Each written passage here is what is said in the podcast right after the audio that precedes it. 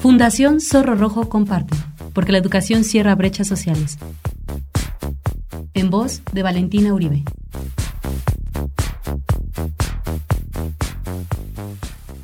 Porque la educación cierra brechas sociales, porque la educación transforma, Fundación Zorro Rojo comparte. ¿Sabes qué son los estilos de crianza y por qué son fundamentales cuando queremos que los niños crezcan felices y seguros?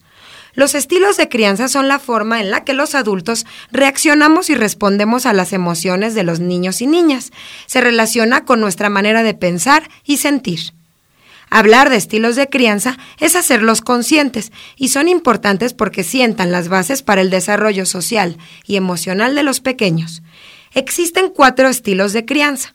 La mayoría de los padres tienen un estilo dominante, pero utilizan una combinación de los cuatro para enfrentar las situaciones cotidianas con los niños.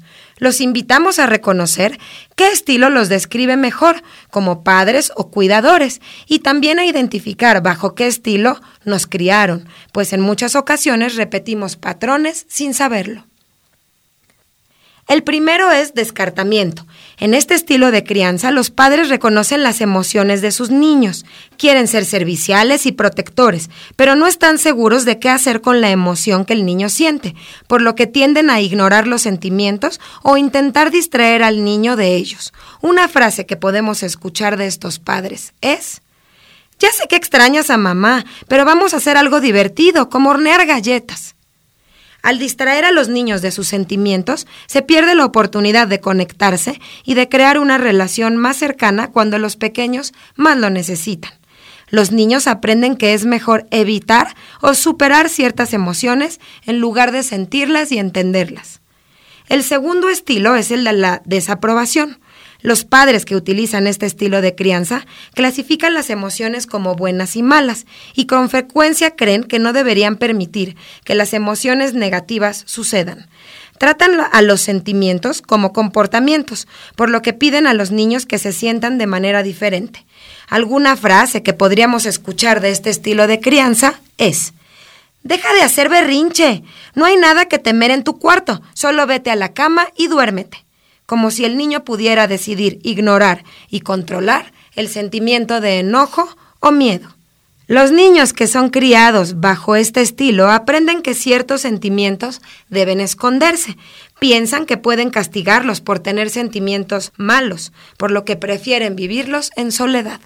El tercer estilo de crianza es no intervencionista. Se llama así porque los padres que utilizan este estilo no intervienen mucho con las emociones de sus hijos. Son compasivos, practican el amor incondicional, pero también temen que el establecimiento de límites en el comportamiento de un niño envíe el mensaje equivocado y a menudo transmiten que el amor solo está conectado con el buen comportamiento.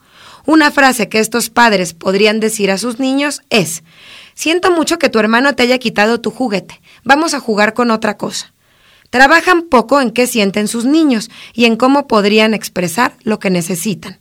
Estos niños aprenden que los sentimientos son valiosos y pueden platicar acerca de sus sentimientos con los demás, pero también aprenden que está bien hacer berrinches o portarse mal cuando experimentan sentimientos fuertes y que casi todo se vale, lo que más adelante puede generar problemas para mantener las amistades o para solucionar problemas.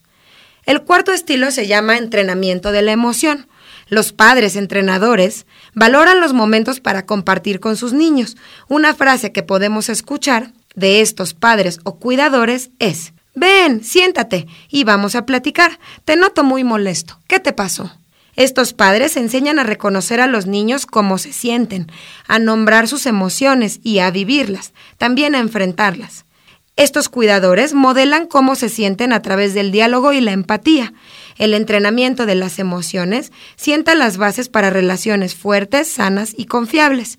Requiere práctica, control emocional y conciencia por parte de los adultos.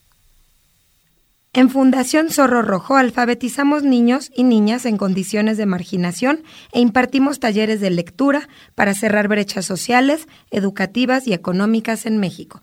Si quieres saber más de nosotros, visítanos en Facebook en Fundación Zorro Rojo o en nuestra página de internet www.fundacionzorrorojo.org. Únete a nuestra comunidad y acabemos con el analfabetismo.